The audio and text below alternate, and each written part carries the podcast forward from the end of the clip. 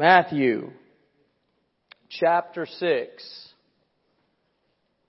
And we'll begin in verse 19. What about worry? Is the title. It's going to be the nucleus of what we get to. It's going to take us a while to get there the way Jesus has laid it out. He wants to bring us up to that subject.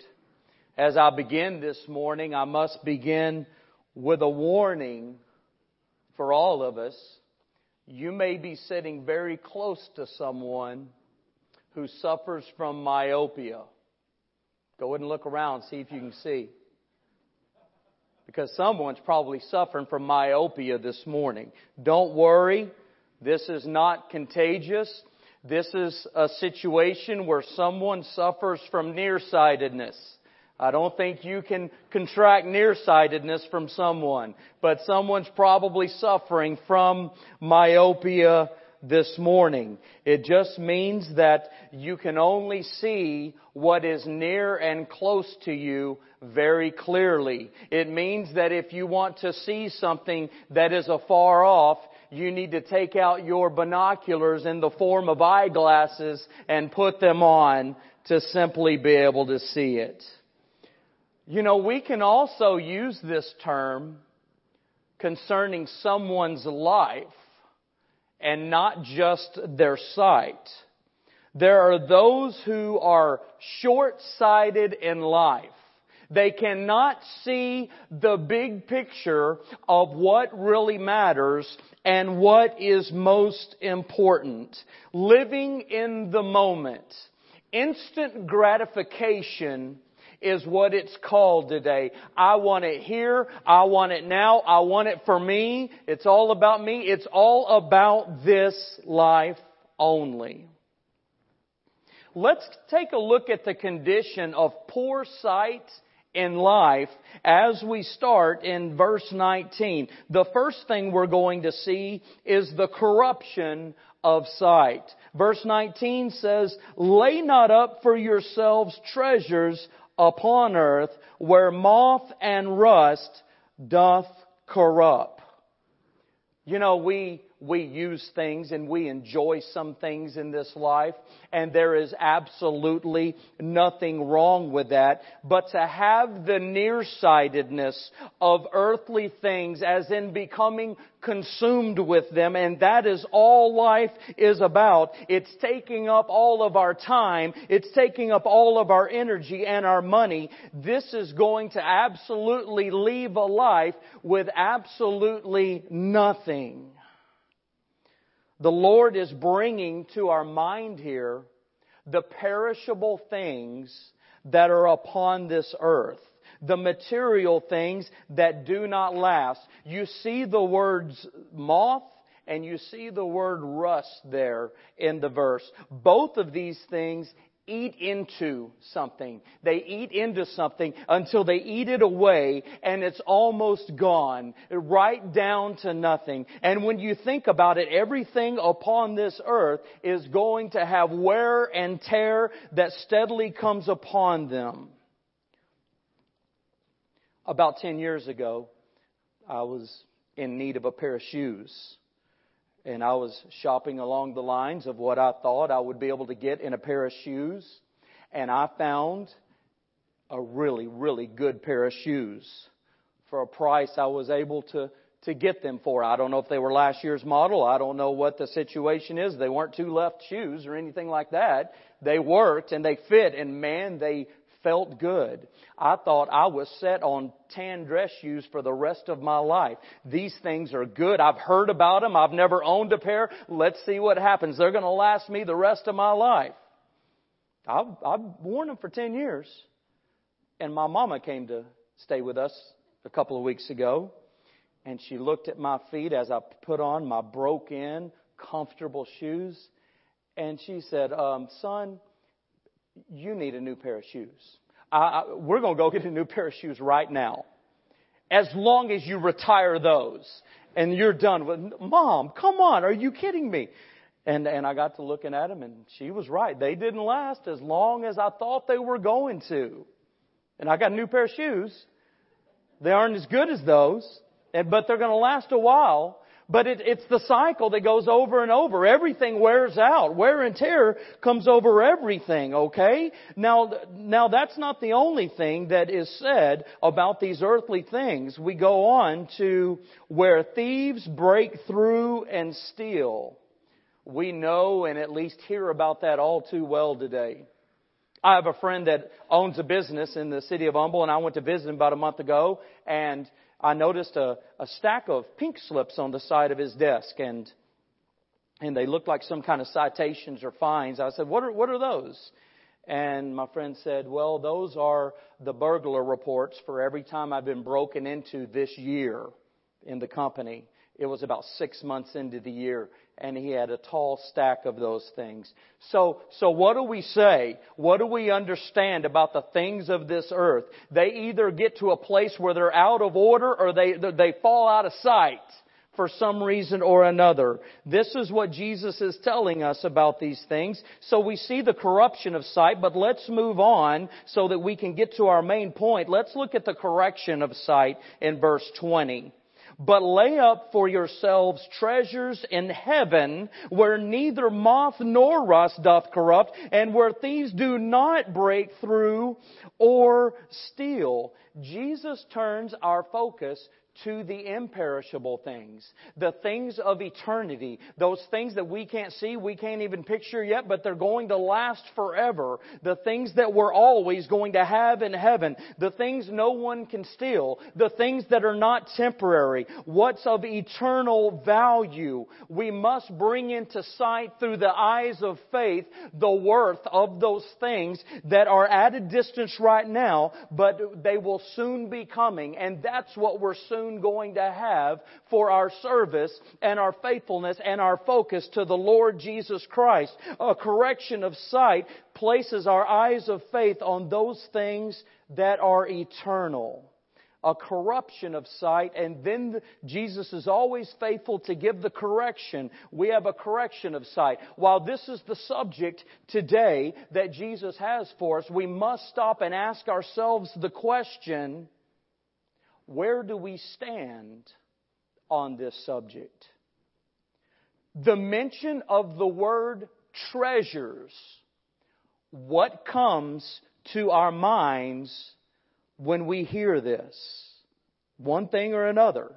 Because, and this is a serious subject, because it's so much more than, well, I just went a little overboard on this earth and I lost some of my focus and I'm just not going to have that many treasures in heaven. Okay? So, so it's a little uneven. It's just so much more important than that. And there's something more to that that Jesus lets us know. And that is going to be the character from whichever sight we have. Look at verse 21. It says, For where your treasure is, there will your heart be also.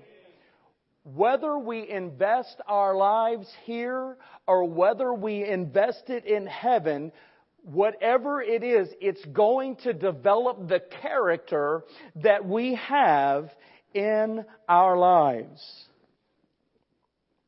I uh, saw a commercial a few years ago, and it's there's soccer families around the soccer field, and there's some kids on the soccer field, and all of a sudden there's this donut with legs running down the soccer field, and then the other way there's this deal of French fries with legs running down the field, and I have no idea what the commercial was for, but I remember what somebody said after that. Well, you are what you eat. We become whatever our passions and whatever our desires are, it becomes built into us. It becomes who we are. So Jesus clearly wants us to answer this question this morning. What do we value the most? Someone said, what a man loves, that is his God a serious thing and subject for you and I to contemplate. But let's go into the clarity of sight. You see verse 22 there, and you see verse 23 there. And in verse 22, you're going to see a word for the eye, and it's called single. And then in verse 23, you're going to see a word for the eye, and it is called evil. You're going to see both of those. And, and the eye here rever- refers to our goal in life, and they're described two different ways here. We have first the eye that is single. There must be a singular focus on our Father. There must be a singular focus on our Lord. He is a jealous God, and He wants all of our attention, and He demands our focus. The eye must be single. That's obviously the good thing that we're to see. And then there is the evil eye, and that evil eye has the idea of double vision, a double standard, a double-minded man is unstable in all his ways, the Bible says. So we have this, this doubleness here. Unfortunately, King Saul is a good example of this double vision. He, he wanted to partly obey God. He wanted to partly tell the truth, but he also, he also wanted to do what he wanted to do. He had his eye on these animals. Man, these animals, these are some good top-notch animals here. We, we've got to do something else with these besides what God said. I know what He said. So he halfway obeyed God. You take a man in the Bible named Demas. Demas is mentioned only by Paul and he's mentioned three times. And Demas is a good example of the single eye in the fact that the first time Paul ever mentioned him, Demas was a man that was called a fellow laborer. And he was in the midst of several top-notch Christians, if you will, that were mentioned there. He was a fellow laborer along with them. He had a single eye devoted to God. And then the next time Demas is mentioned, he's mentioned in a group of Christians. There's, an, there's, a, there's a spiritual ad, adjective added to the names of all of them. There was, there was uh, my beloved, my fellow laborer, my fellow servant, all of these things.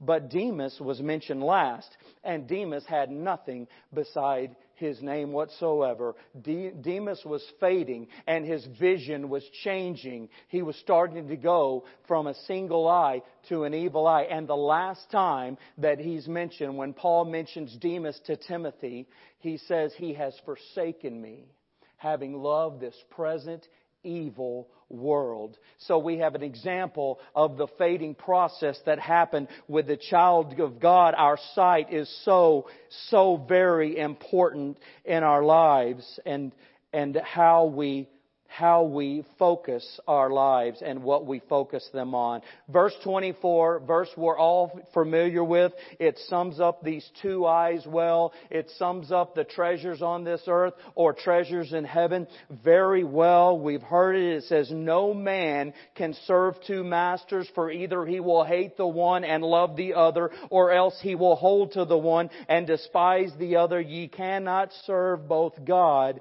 and mammon. God demands that you and I have a single eye for Him. And it's the very, anything God demands of us, it is the very best thing for us. That, that, that our eternal God would be our master that the things of this earth would not be what reigns over us, but that our God would be our master, that we would desire the, the non-fading, the non, the non-tarnishing things of heaven that He has in store for you and I. If God is truly our master, praise Him. We've overcome this poor sight because we all begin with the poor side, but we overcome it when our focus is on our God. But, and not only that, we are saved from a paralyzing sickness. Don't you know worry is a paralyzing sickness. Verses 25 through 32, we're going to go ahead and, and read these and then we're going to pick some things out of them. Jesus says, Therefore I say unto you, Take no thought for your life, what ye shall eat or what ye shall drink, nor yet for your body what ye shall put in it. Is not the life more than meat and the body more than raiment? Behold the fowls of the air, for they sow not, neither do they reap, nor gather into barns, yet your heavenly Father feedeth them. Are ye not much better than they? Which of you by taking one thought can add one cubit unto his stature? And why take ye thought for raiment? Consider the lilies of the field, how they grow. They toil not, neither do they spin. And yet I say unto you that even Solomon in all his glory was not arrayed like one of these. Wherefore, if God so clothe the grass of the field, which today is and tomorrow is cast into the oven, he shall not much more clothe, shall he not much more clothe you, O ye of little faith? Therefore, take no thought, saying, What shall we eat, or what shall we drink, wherewithal shall we be clothed? For after these things do the Gentiles seek, for your heavenly Father knoweth that ye have need of all of these things. A paralyzing sickness. Two friends were talking one day, and they were so close, one could look at the other's face and tell that something was wrong. And he said, It looks like you've got a load on you, your mind. It looks like you are worried. The other friend says, You don't know the half of it. If one more thing goes wrong today, I'm not going to be able to get around to worrying about it for two more weeks. A paralyzing sickness. If we, let, let's connect all this together. If you and I, if we are nearsighted, if we have this myopia problem, invested in the shaky, the unstable, corrupting, corroding, disappearing things of this world, worry is sure to accompany if we are invested in insecure things. The Lord demands here that you and I do not serve the material things, to not make those things our focus. And as He transitions us from that, He continues with telling us, don't worry about the material necessities of life. Don't worry about these. Don't invest in these things with, with, all that you have and don't worry over these things. Five times in ten verses from 25 to 34, we have the phrase of taking thought. It's phrased differently a few times in take no thought or taking thought. And, and this word in the original language, it's speaking of the overwhelming concern and anxiety about the necessities of our physical life on this earth. There is unfortunately a division that is going on within us if we have trusted in the Lord Jesus Christ to save our soul from hell and give us a home in heaven and the forgiveness of all of our sins, but we are not trusting in Him to provide for us what He promised that we would be able to have in this world to supply our needs.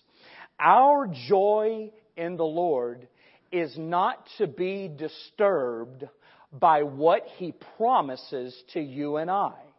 We're to have a constant peace over this. And we have a couple of preventatives that the Lord has given us as He's putting our mind on this this morning. A couple of preventatives from this paralyzing sickness of worry. I invite you to the end of verse 25 where Jesus says, is not the life more than meat and the body than raiment? Okay? So now our God has given us life. He has given us our body. We have life and a body that we're living it in because He gave it to us. Will he resist, now that we're here and now that we're alive to operate and function in this world, will he resist the lesser things that we have need of? Take that as a preventative for this worry. We see in verse 26 the birds. The birds do not sow, the birds do not reap, the birds do not store up, yet our Father keeps on feeding them. Of course, we need to add in, He does not put the, the worm in the nest. They go out and they get that worm. And, and, you know, and along that thought, we do have the privilege and the opportunity to be able to reap and to sow and to be wise and to store up. He does let us do that. I remember a horrible time some 10 years ago where I had a negative attitude about work, but something shocked my heart and shocked my mind and made me wake up every morning so thankful and blessed to be able to work. It is so satisfying to work hard. We are able to work hard. God gives us that to do. That is not a curse. That's a blessing for us to be able to do that. And along with that, we get to do that. He blesses that and we're better than the birds. Okay? What a great preventative He's given us. Through giving us a body, giving us life. We're better, He uses the birds. We're better than the birds. Jesus would have us to consider His care of that fowl of the air that is less important than us and for have, to have you and I to know that He's going to take care of you and I. The wildflowers up and down the highway. Make fun of me if you want, make fun of Nolan and I, but we like the flowers and the plants and all of this kind of stuff. All right? And they're be- you gotta admit they're beautiful up and down the highway. The, the, the highwaymen are, they, they might be fixing holes in the concrete, but they're not taking care of those flowers. That's what the Lord is doing. He's taking care of those things. Shall He not much more take care of you and I? Take these prevent- preventatives and absorb them in your heart. How could we continue an anxiety over the promises of His care for all of us? Now I invite you to the end of verse 30 where Jesus is talking to his children and he titles them and says to them, O ye of little faith. Let us not see this as a sharp rebuke, but altogether this is coming together as a help for you and I, as a help for God's people to shake off what is going to be the continuous temptation to fall into worry and to fall into anxiety over the needs of our lives. He would have us to focus on this promise that we have over worry. It, it, reminds me of the man that was running through the airport and he, he's late for his flight and he's going with his luggage and he's trying to not hit people with his luggage as he's flying through the people and he's, he's huffing and puffing and he's in shape about like me so he's breathing hard halfway through the airport and he's stopped by a man that looks real official. He's in a airline uniform of some sort and he says, sir, can I help you? And he says, not right now. I gotta go. I'm about to miss my flight. It's flight so and so on this airline. And, and, and, and so thank you, but I gotta go. He says, no, stop. Wait just a minute. Relax a little and slow down. That plane's not going anywhere because I'm the pilot of that plane. And dear friends, you and I, we have a pilot, okay? And, and this pilot has promised to take care of you and I. I want, I, I'm not trying to belittle anything we go through. There are things that try to cause the stress and pressure and anxiety, anxiety to rise. Yes, it does. But I tell you, God knows about every bit of it. He knows in this moment what you are going through right now. He knows what the next minute holds. He knows what the next hour holds. He knows what tomorrow holds, next month, next year of your life. And guess what? He's not stressed out, not one little bit. He's relaxed. I teach teenagers sometimes, so let me say this. He's chill. All right? Is that enough so that you and I might chill out? Because he doesn't break promises. He will take care of your needs. There's no better medicine for our anxiety than this. He's faithful. You can trust Him. He is your pilot. That, that's taking us into a prescribed solution. Verse 33 and 34. But seek ye first the kingdom of God and his righteousness, and all these things shall be added unto you. Take therefore no fault, no thought for tomorrow, for the morrow shall take thought for the things of itself. Sufficient unto the day is the evil thereof. Seek ye first the kingdom of God. That's, that's different from what they, what is said about the Gentiles here. Go back to verse 32. For, for after all these things, uh, for after all these things do the Gentiles seek. They don't pass go. They don't collect $200. They go straight to, I need my need to be met. I'm looking at the things in this world and they, and I need to get them. I need the provision. I need to get my security from those things. Those things that are unstable, those things that wear away. That's what, that's what the Gentiles seek after. But, but you, children of God, seek ye first God's kingdom and God's righteousness. He knows what we have need of before we ask. How about that? You like apples? How about those apples?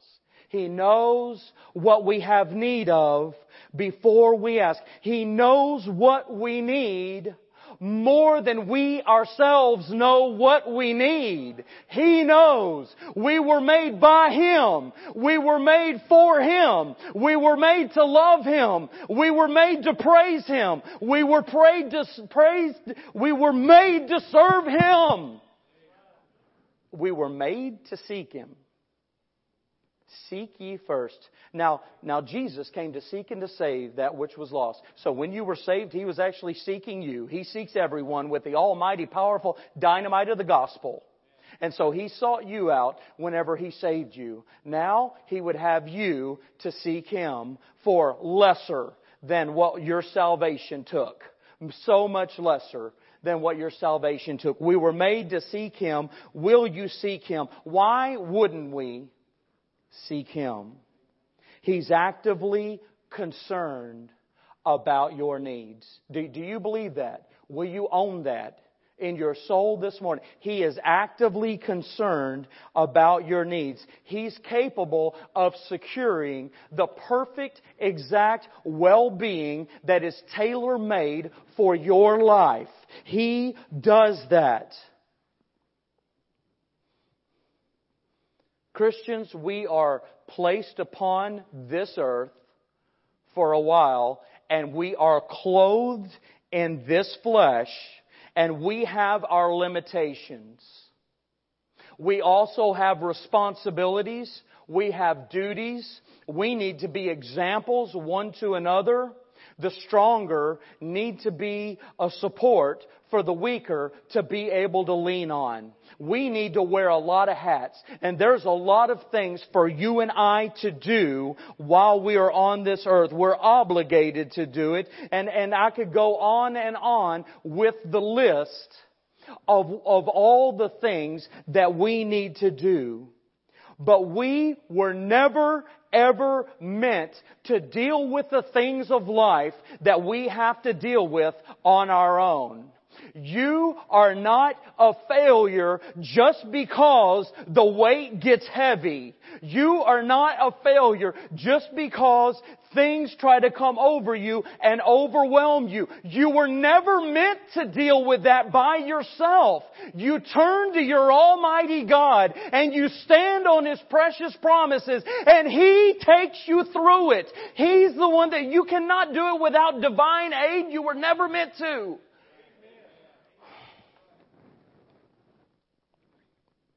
Will you give him your cares? Will you turn to him and rely on his all sufficient strength?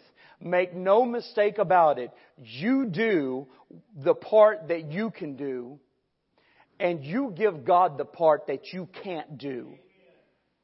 And he is sure to take care of you and I. Will you trust him for that? He that spared not his only son, but delivered him up for us all, how shall he not with him also freely give us all things. What a wonderful bunch of promises the child of God has this morning. There's a detail in this. There's, there's something very grieving and very dreaded, but, but it's the truth, so we must share it. It must be said. And there is a Christian, very possibly, a Christian here today. And as you are, you cannot rest on these promises. Not as you are. There, there may be an ongoing sin that has been chosen and not let go of. God takes care of His child in His will. You'll find that all throughout the Bible. To turn, if there's neglect of God and there's love of the world, then, then, then Christian, you need to you need to turn back to the Lord fully and turn away from those things that are robbing you of being blessed by these promises.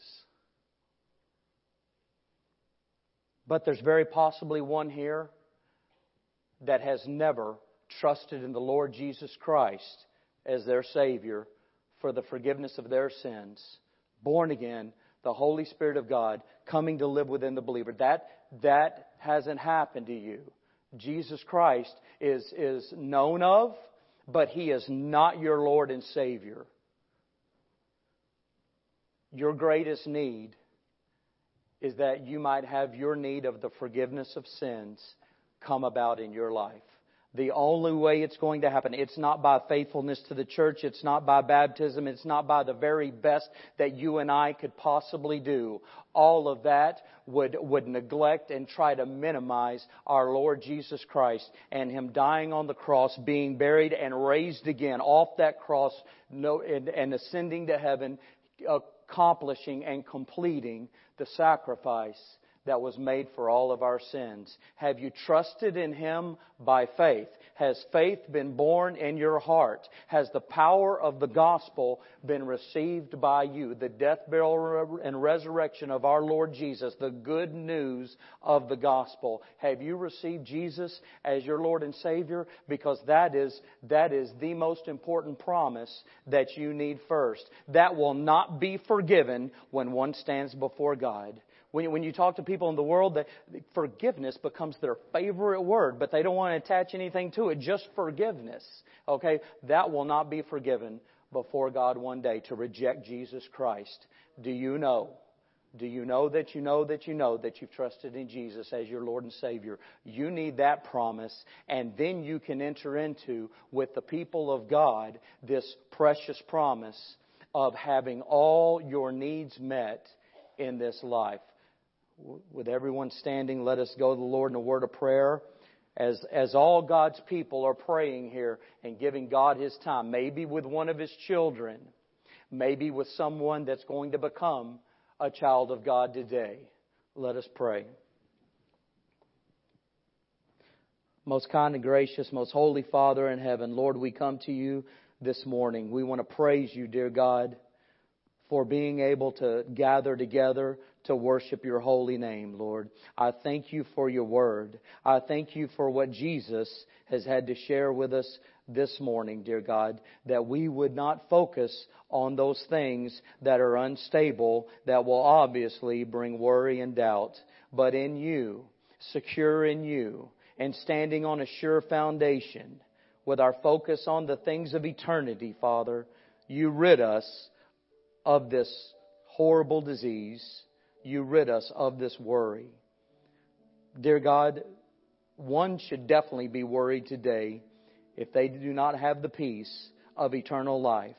A false religion needs to be cast away today, and a relationship needs to take place personally with Jesus. Lord, if one would trust in Jesus as Savior, have your way with your people in this time. In Jesus'